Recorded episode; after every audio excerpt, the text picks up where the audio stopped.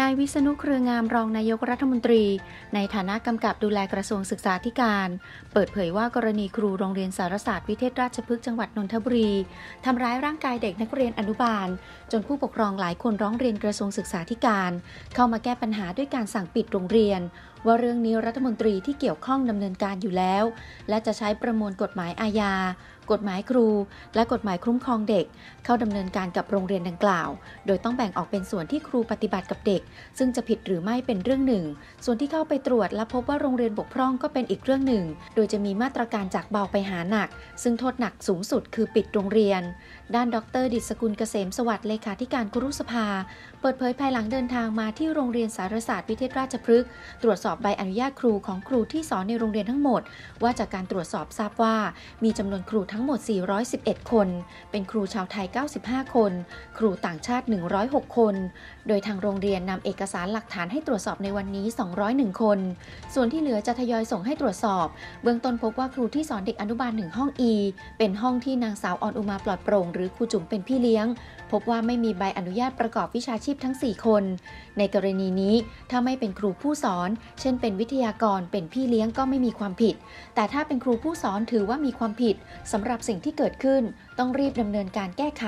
ซึ่งคิดว่าจะมีโรงเรียนหลาย ๆ แห่งที่พบปัญหาแบบเดียวกันแต่ยังไม่ทราบเรื่อง ทั้งนี้เหตุการณ์ที่เกิดขึ้นจะให้ความเป็นธรรมกับทุกฝ่าย และทราบว่าครูที่ทำร้ายเด็กมีทั้งหมด 9 คน เป็นเรื่องคดีอาญาซึ่งทางตำรวจรับผิดชอบดำเนินการตามกระบวนการยุติธรรม พลตำรวจตรีเอกภพประสิทธิ์วัฒนชัย รองผู้บัญชาการตำรวจภูธรภาคหนึ่ง เปิดเผยหลังประชุมคณะทำงานคดีเด็กนักเรียนอนุบาล โรงเรียนสารศาสตร์วิเทศราชพฤกษ์ถูกครูพี่เลี้ยงทำร้ายร่างกาย ว่าการสอบสวนจะแบ่งออกเป็น 2 ด้าน คือด้านที่ 1ดำเนินคดีกับครูและครูพี่เลี้ยงที่ทำผิด ทั้งกฎหมายอาญา พรบคุ้มครองเด็ก พรบสภาครู พรบโรงเรียนเอกชน และพรบการทำงานของคนต่างด้าว ด้านที่ 2ดำเนินคดีกับสถานศึกษา ซึ่งอยู่ระหว่างการทำหนังสือไปยังสำนักงานคณะกรรมการส่งเสริมการศึกษาเอกชน ขอให้ตรวจสอบรายละเอียด และให้ร้องทุกข์เพื่อดำเนินคดีกับโรงเรียน ทั้งพรบสภาครู พรบโรงเรียนเอกชน และพรบการทำงานต่างด้าว นอกจากนี้ชุดสืบสวนที่ติดตามไล่ดูกล้องวงจรปิดชั้นอนุบาลหนึ่งพบว่ามีการกระทำความผิด 31 ครั้ง แยกเป็นการกระทำผิดต่อเด็กพอสมควร ซึ่งจะมีการติดต่อผู้ปกครองที่ยังไม่ได้แจ้งความให้มาแจ้งความ ซึ่งตอนนี้มีผู้เสียหายที่แจ้งความดำเนินคดีแล้ว 17 คน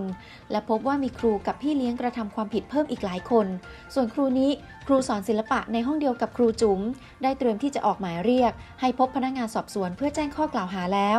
ส่วนที่สถานีตำรวจภูธรชัยพฤกษ์จังหวัดนนทบุรี ได้มีพ่อแม่นักเรียนอนุบาล ที่อยู่ในห้องครูจุ๋มไปขอตำรวจดูคลิปเพิ่มเติมทำให้พบว่าลูกสาวถูกครูใช้สมุดฟาดศีรษะด้วย จึงอยู่ระหว่างการพิจารณาแจ้งความดำเนินคดีเพิ่มเติม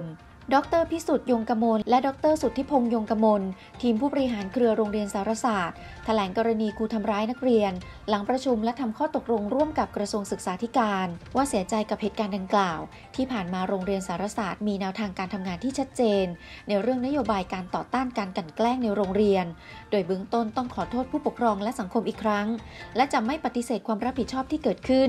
ยืนยันว่าจะแก้ไขปัญหาด้วยความจริงใจอย่างตรงไปตรงมา โดยทุกข้อกำหนดที่ตกลงร่วมกับกระทรวงศึกษาธิการ จะนำไปปฏิบัติช่วยเหลือแก้ไข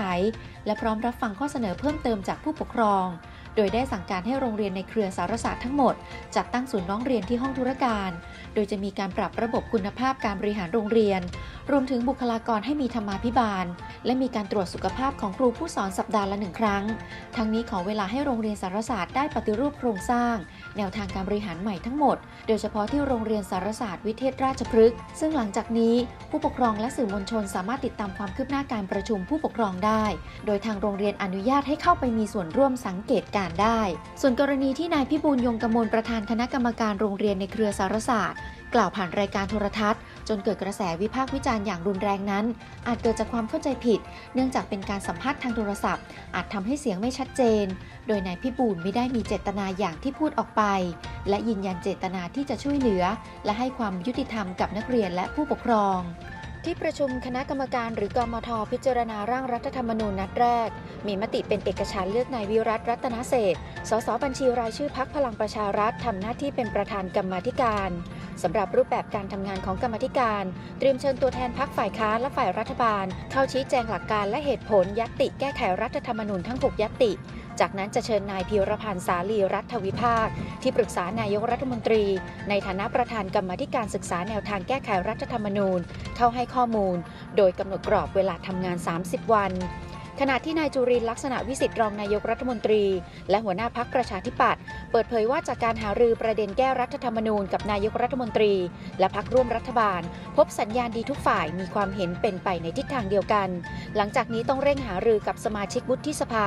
เพราะหากทุกฝ่ายร่วมมือกัน ก็สามารถแก้รัฐธรรมนูญได้แน่นอน พันตำรวจเอกจรุงวิทย์ภูมิมาเลขาธิการคณะกรรมการการเลือกตั้งหรือกกตชี้แจงกรณีสารดีกาแผนกคดีเลือกตั้ง ยกคำร้องที่กกตแจกใบส้ม เพิกถอนสิทธิสมัครรับเลือกตั้งนายสุรพลเกียรติชัยกร อดีตผู้สมัครสสเชียงใหม่เขต 8 พักเพื่อไทย ว่าตามหลักการรัฐธรรมนูญมาตรา 225 วรรค2กำหนดให้กกตมีอำนาจแจกใบส้ม และมีอำนาจสั่งเลือกตั้งใหม่คำวินิจฉัยของกกตถือเป็นที่สุด ดังนั้นกกตไม่ต้องคืนสถานะสสให้นายสุรพล